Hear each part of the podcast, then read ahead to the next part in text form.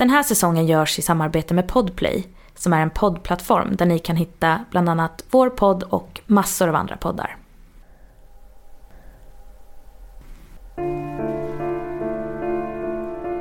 Du krånglar med tältpinnarna och lyckas till slut få upp tältet. Du har varit på den här platsen många gånger förut, tillsammans med vänner. Men idag är första gången du gör det här ensam. När tältet är uppe andas du ut och ser ut över de vackra bergstopparna.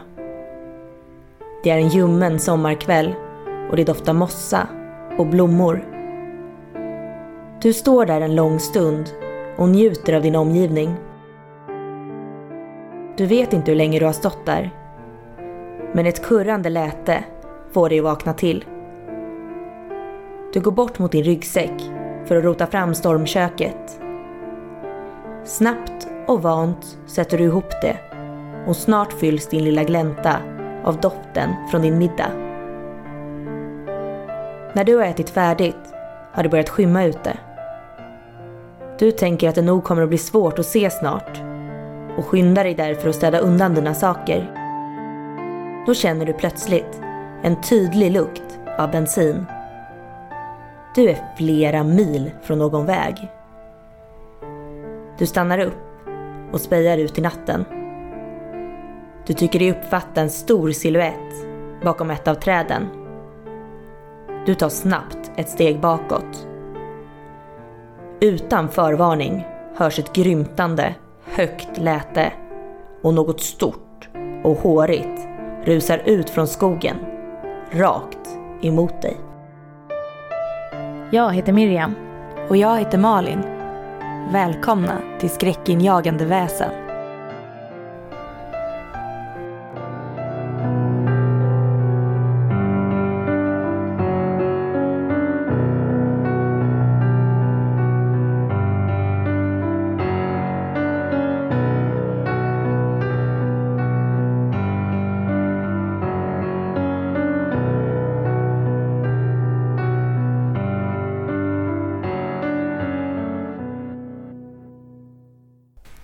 Hej och välkomna till ett nytt avsnitt av Skräckinjagande väsen. Som ni har sett på namnet så ska vi prata om Bigfoot idag. Ja, Bigfoot är något som vi pratade ganska mycket om när vi var barn. Men som liksom har försvunnit lite ur minnet sedan dess. Så det ska bli intressant att lära sig mer igen, tycker jag. Ja, men precis som du sa här innan så var ju Bigfoot någonting som vi trodde skulle ha mer relevans i våra liv än vad det har haft. Lite som kvicksand. Och det finns väldigt många som fortfarande tror på Bigfoot. Och vi tänkte berätta lite mer nu.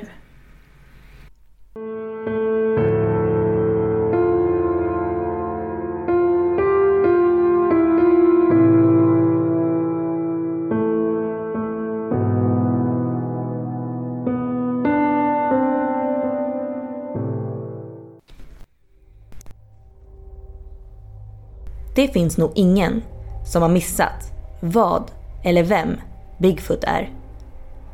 Den här stora håriga varelsen har fått många olika namn som till exempel Yeti, Sasquatch eller Storfot. De som har haft möjligheten att få en glimt av den beskriver den oftast som hårig från topp till tå, flera meter hög och med stora fötter. Enligt dess fotspår kan fötterna bli nästan 60 cm långa. Den går upprätt, på två ben och håller sig väl gömd i de nordamerikanska skogarna. Eller, inte alltid. 2017 hade Washington 642 rapporterade tillfällen då någon uppgett att de hade sett Bigfoot. Den tidigaste rapporten kom in redan 1850. I Washington är Bigfoot nu till och med skyddad av lagen då det är förbjudet att jaga eller döda en av dem. Men Bigfoot har inte bara setts till där. Det finns hundratals rapporter från nästan alla stater i USA och även många från Kanada. Nästan alla rapporter som kommer in beskriver en ociviliserad varelse som inte kan prata Istället ska den vissla, grymta eller använda sig av gester i sina försök att kommunicera. Flera menar också att de har känt en stark lukt av bensin när den har närmat sig. Det finns ett fåtal historier från den amerikanska urbefolkningen där de menar att Bigfoot ibland har övernaturliga krafter och kan göra sig själv osynlig. De allra flesta ser dock Bigfoot som en fysisk skogsvarelse och inte som ett övernaturligt väsen. Det finns många olika historier och legender från den amerikanska urbefolkningen och de skiljer sig ofta åt. Några stammar menar att Bigfoot är mycket blyg och snäll och lever i små familjegrupper. Bigfoot skulle aldrig skada människor. Medan andra stammar beskriver dem som blodtörstiga. De menar att de lever i stora grupper och jagar mänskligt kött. Om du någon gång vill ge dig ut på jakt efter Bigfoot gäller det att ha tålamod. Risken är att du kommer få vänta länge utan något resultat. Se också upp så att Bigfoot inte hittar dig först.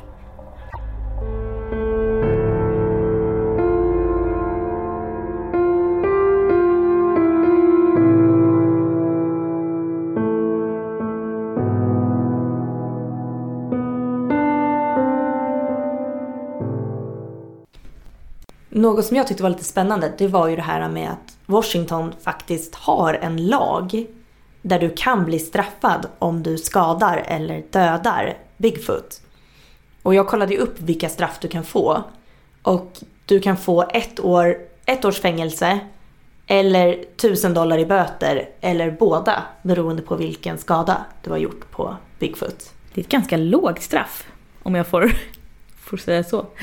Ja, å ena sidan. Å andra sidan ett ganska högt straff med tanke på att det är en varelse som de inte har kunnat bevisa att den överhuvudtaget finns. Ja, jo, men jag tänker om den finns, då är den ju väldigt eh, en ovanlig art. Absolut, och det var därför jag läste att anledningen till att de har lagen är just för att de vill visa ett exempel på att den här lagen borde gälla för alla sällsynta djur eller liknande. De vill liksom visa att eftersom till och med Bigfoot är skydd, skyddad så borde ni förstå att ni ska ta vara på naturen och dess djurliv. Ah, okej. Okay. Men visst är det så att Bigfoot, Bigfoot ska ju ha setts över hela världen men en av de vanligare ställena är väl snarare Kalifornien? Ja, det är fler inrapporterade fall i Washington. Okej, okay. ja. Det finns nämligen en sida där de går igenom alla stater och hur många inrapporterade fall det har varit sedan 1800-talet.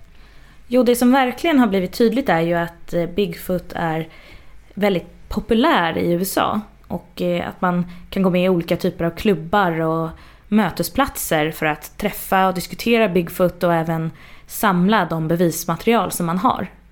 Precis som att man kanske kan gå en språkkurs eller en fotokurs så kan man liksom gå en Bigfoot-kurs. Och om jag har förstått det hela rätt så var det ju så att den här myten, det finns ju rapporter som är mycket tidigare än 1800-talet. Men att det exploderade och den liksom moderna versionen av Bigfoot uppkom på 1800-talet, tidigt 1800-tal. Då en man hittade ett avtryck som han eh, ansåg var Bigfoot. Och att det då var någon tidning som gick ut med en hittelön till den som kunde hitta ett bevis på att Bigfoot fanns. Och att det var då hela den här eh, rörelsen kickade igång. Och det som är lite spännande med Bigfoots avtryck är ju att det är flera forskare som har tittat på flera olika avtryck av, eller fotavtryck av Bigfoot och då har man kunnat se bland annat svettkörtlar, valkar och slitmönster. Och det är därför de har fått för sig att det är en varelse som går på två ben och att den ska vara ganska lik en gorilla. Ja, och du berättade för mig om att det finns ganska mycket olika skeptiker, naturligtvis, till allt det här. Och att eh, en av de sakerna är ju egentligen att ja, men, man har ju inte kunnat bevisa någonting och de hår och så som man har tagit in har inte gett något utslag för utan det snarare visat sig vara någon vanligt djur som en hund eller något annat. Och även då det här med att de ska gå upprätt. Eller vi människor är ju de enda, de enda däggdjuren som går upprätt. Och att det skulle vara en ganska stor upptäckt då om det visade sig att det fanns fler. Eh, och trots att det finns många skeptiker så finns det ju som du sa väldigt många som tror på det här. Och även många berättelser av folk som har påstått sig blivit kidnappade av Bigfoot. Eh, bland annat Albert Ostman som sa sig bli kidnappad 1924. Och han påstod att han lyckades fly på grund av att han matade Bigfoot med snus och att Bigfoot tyckte att det här var så äckligt så att han hade en chans att springa därifrån. Ja, hur farlig Bigfoot är är ju lite oklart.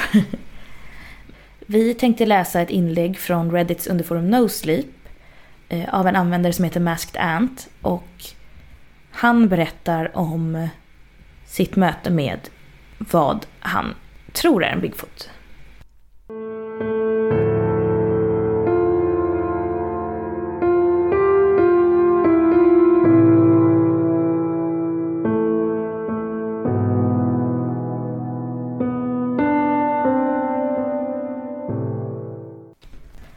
Jag vet hur en björn ser ut.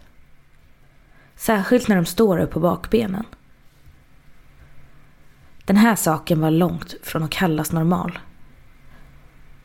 Ja, för att förstå vad jag har varit med om kommer jag behöva gå tillbaka till när jag var 17 år. För fyra år sedan, mitt på våren, hade jag lov. Och gjorde inget särskilt produktivt alls. Precis som det är för alla tonåringar. Men till min glädje blev jag medbjuden att utforska Sierra Nevadas berg tillsammans med min morfar och morbror Tom. Så jag tackade ja och dagen därpå åkte vi ut mot bergen.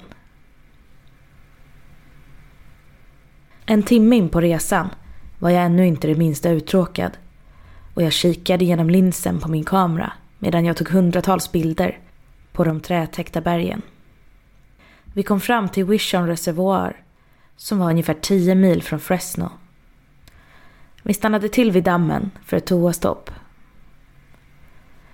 När jag gick mot toaletterna noterade jag att det satt flera uppsatta porträttfoton på olika människor på en anslagstavla utanför toadörren.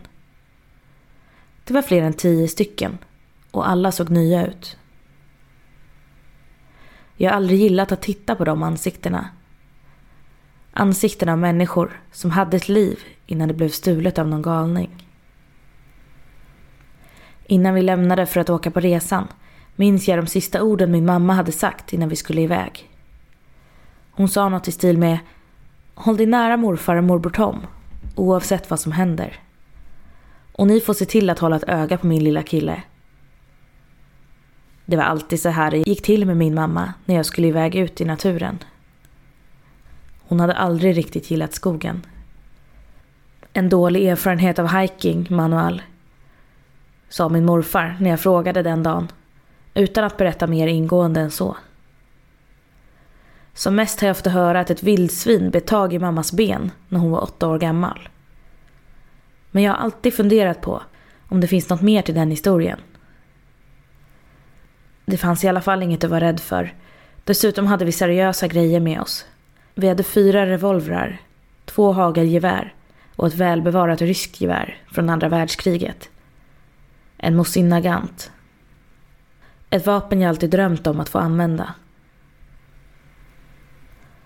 Runt tre på eftermiddagen körde vi genom bergen och morfar svängde av till vänster in på en gammal grusväg. Till slut kom vi till ett relativt öppet fält med några träd och stenar som stack upp från marken. Vi parkerade vid den enda utfarten och lastade ur all vår utrustning och placerade ut dem. Jag kikade ut och studerade fältet noga. Fältet var ungefär 30 meter långt och kanske 15 meter brett.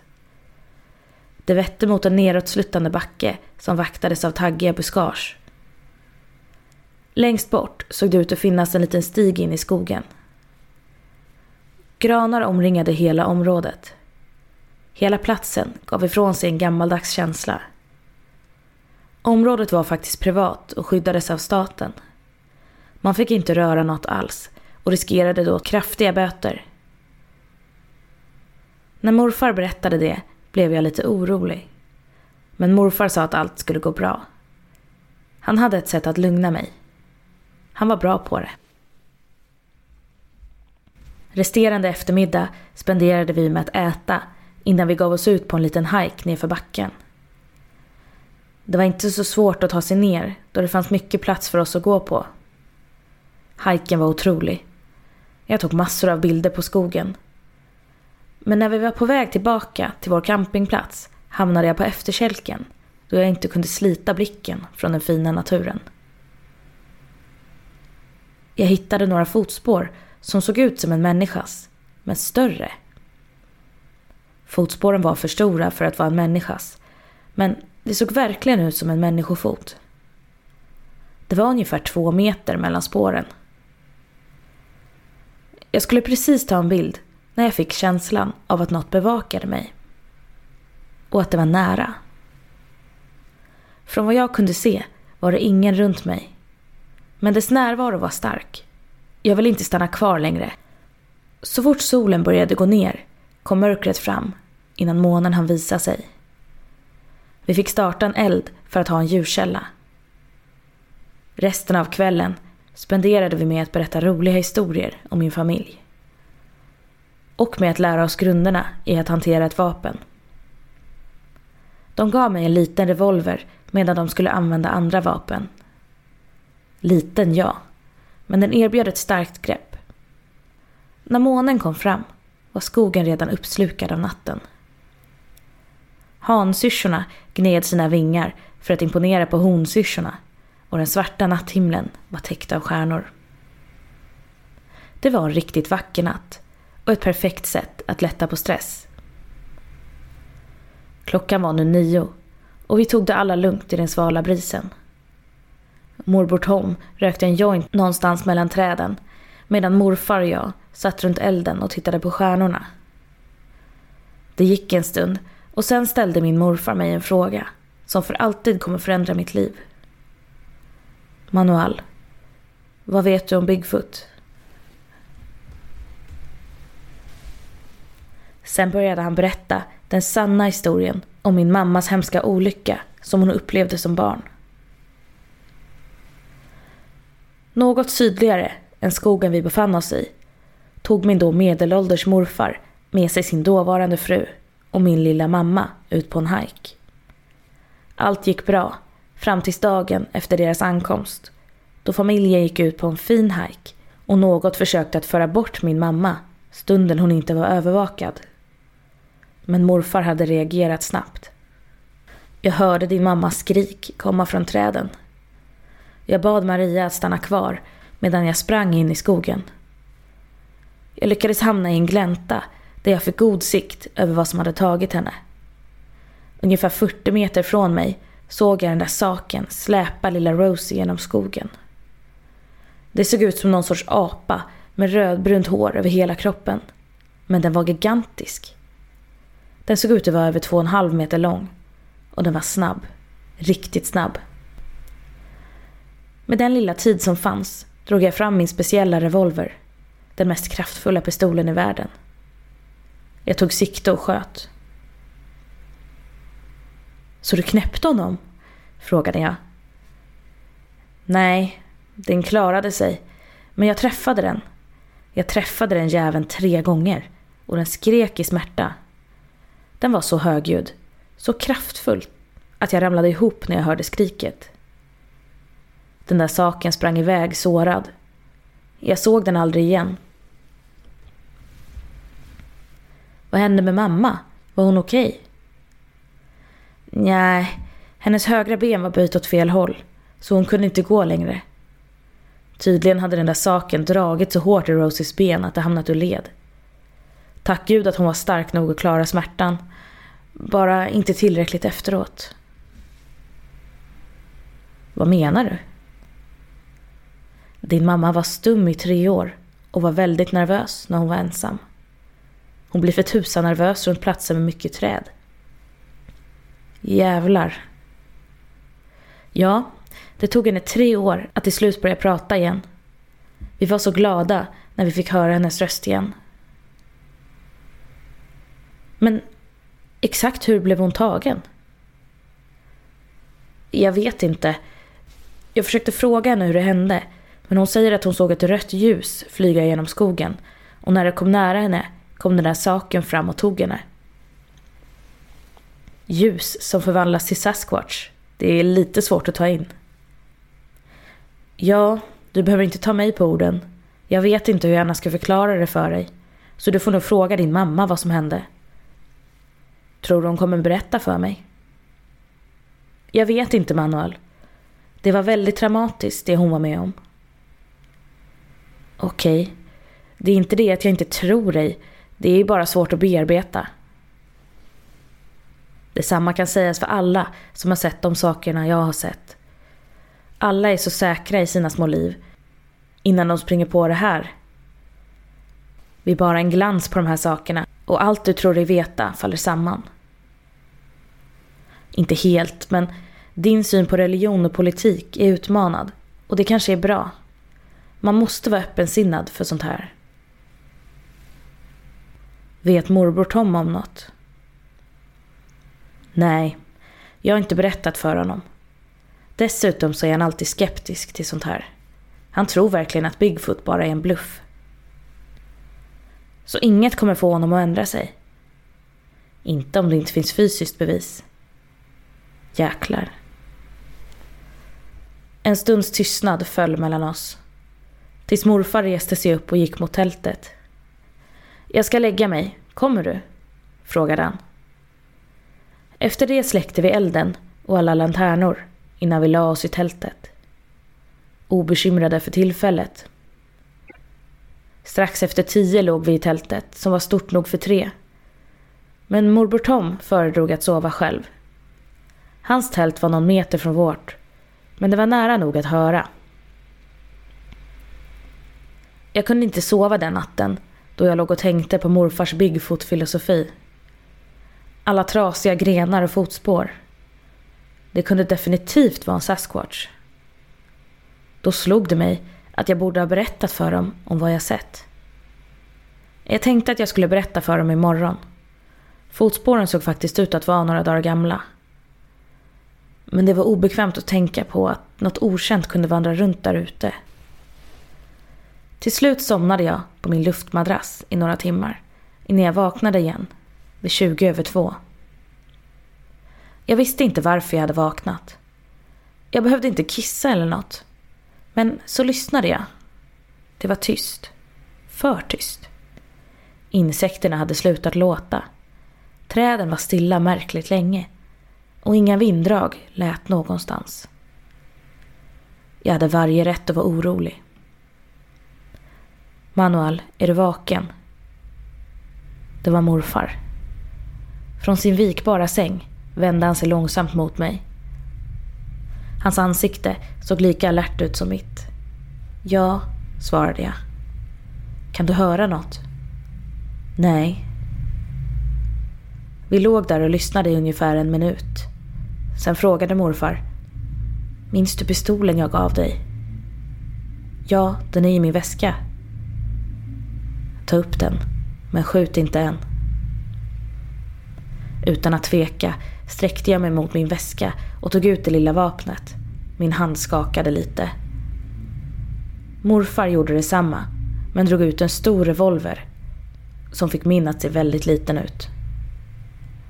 Sen hörde vi morbror Toms tält öppnas och hans fotsteg som gick mot vårt tält. Hallå, det är jag. Öppna, viskade han. Så jag drog ner blixtlåset och han tittade runt sig innan han pratade. Hörde ni de där andetagen? Ja, det gjorde jag. Den saken höll på runt fem minuter, svarade morfar. Jag kände fruktan när jag hörde honom säga det. Vänta, jag vaknade precis. Var det andetag? Och gud, vem skulle vilja jävlas med oss? Frågade jag morfar. Jag vet inte, men få inte panik. Det kan vara bergfolk eller någon sorts djur. Okej, Tommy. Såg du något där ute? Det är inget här, det är helt tyst, men jag såg något... Precis när han skulle avsluta meningen träffade ett litet objekt honom på ryggen. Tom svor och plockade upp något. Shit, är du okej? Okay? Frågade jag. Nej, någon kastade en jävla sten på mig. Svor morbror Tom, som lät arg, förvirrad och lite rädd. Morfar bad mig placera ut varenda lanterna vi hade och med dem och månens hjälp blev halva platsen synlig. Men vi hade fortfarande ingen aning om vem som hade kastat stenen. Vi kollade igenom varenda hörn innan vi hörde ett dunkande ljud norrifrån. En sten större än en mänsklig hand låg någon meter från backen. När våra ljus riktades ditåt blev jag skräckslagen vid tanke på vad det kunde vara. Vi alla tre rörde oss långsamt mot backen och väntade på det värsta. Vi kom närmre och närmre, men såg inget. Inget utom smutsbarrar och buskar. Morfars finger smekte avtryckaren och ropade på inkräktaren. Vem är det som vandrar runt i mörkret? Inget svar. Bara skogens tystnad. Det var det, tänkte jag. Vi hade omringat den här saken. Nu borde den ha sprungit iväg. Jag lyste runt i mörkret och såg något märkligt på marken. I leran låg det en hög med stenar. Och bredvid den var det som att leran var ihoptryckt av en okänd tyngd. När jag fortsatte lysa där tyckte jag mig se konturerna av något som satt på huk. Fast det var helt transparent. Plötsligt ställde sig den osynliga figuren upp och sprang iväg från oss. Vi blev alla så skakade att vi sköt rätt ut i skogen. Den var borta nu, men inte länge till. Morfar tvingade oss att springa mot bilen och vi rusade. Men innan vi hann sätta oss började lanternorna att blinka. Vi tog oss in och morfar började köra mot utfarten. Vi struntade i allt vi lämnade bakom oss. Som tur var låg de flesta vapnen i baksätet. Morbror Tom frågade efter ett vapen och utan att tveka gav jag honom Mosinagant, laddad. Precis när jag studerade runt mig så stannade bilen. Farsan, vad hände? frågade morbror Tom. Jag vet inte, den bara dog, sa morfar. Och jag såg hur han desperat försökte starta bilen. Framför oss, och rätt framför bilen, kom ett bländande klot och ett rödvitt ljus. Med en syntetisk ljudvåg som kom från själva klotet. Den började omvandlas till en stor oval disk som fick oss att täcka ögonen på grund av allt ljus. Till slut mörknade det igen, men en stor figur gick ut från disken och portalen stängdes direkt, precis när han landade. Jag kunde inte tro det. Det var Sasquatch rätt framför oss. Figuren stod upp och var runt två och en halv meter hög och täckt av tätt mörkbrunt hår. Utom på händerna, ansiktet och bröstet. Han hade mycket god fysik och jag, jag vet att det var en han då det syntes på bröstkorgen. Den var inte bara muskulös, den hade tre gamla skottskadeärr. Den hade ingen nacke och skallen var stor och ganska smal. Ansiktet var som en mix mellan apa och människa, med skägg i ansiktet. Men ögonen, de var levande och röda och lyste skarpt i mörkret. För chockade för att röra oss samlade morfar all kraft han hade och skrek ”Spring!” Vi började rusa och sprang tillbaka mot campingplatsen då vi inte hade någon annanstans att ta vägen. Sasquatchen fortsatte att ropa och skjuta och medan vi sprang hörde jag morfars skrik tillsammans med knakande och metall som knäcktes. Jag brydde mig, men inte för tillfället. Jag hann ikapp morbror Tom som hämtade andan.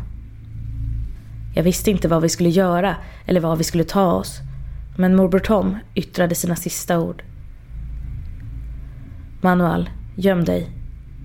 Ta dig själv härifrån. Jag ska distrahera honom, sa han bestämt. Men hans ögon var ledsna och rädda.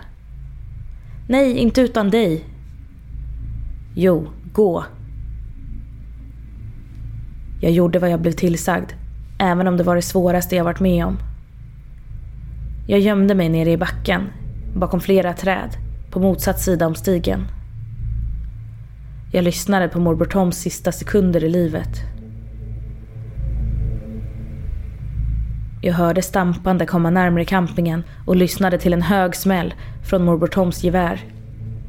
Jag kunde inte höra något annat efter smällen, utom lågmälda skrik, innan jag kände en stark, kort vibration under mig. Jag satt där i vad som kändes som en evighet. Inte för att mina öron skulle återhämta sig, utan för att jag var rädd att den fortfarande var där ute.